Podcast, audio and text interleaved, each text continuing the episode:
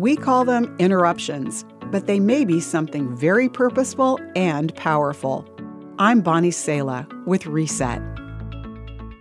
Peter and John were going about their daily business, heading to the temple for mid afternoon prayers, when they were confronted by a beggar. They didn't carry any money and could have simply passed him by, but Peter and John stopped and looked at the man. Peter said, I don't have any silver or gold for you, but I'll give you what I have. In the name of Jesus Christ of Nazareth, rise up and walk. And the man's crippled feet and ankles were instantly healed. Off he went, walking, leaping, and praising God with Peter and John into the temple for prayers. What seemed like just an interruption of Peter and John's day would set in motion an unbelievable chain of events. The church would grow to 5,000, be persecuted, be forced to leave Jerusalem, and then, through the conversion of Paul, would go global.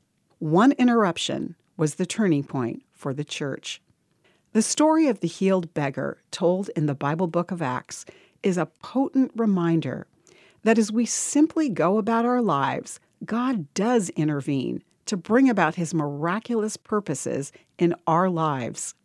The great thing, if one can, wrote C.S. Lewis, is to stop regarding all the unpleasant things as interruptions of one's own or real life. The truth is, that what one calls the interruptions are precisely one's real life, the life that God is sending one day by day. I'm Bonnie Sala with Reset. To hear this again, read or share this, or to find more resources like this, visit guidelines.org.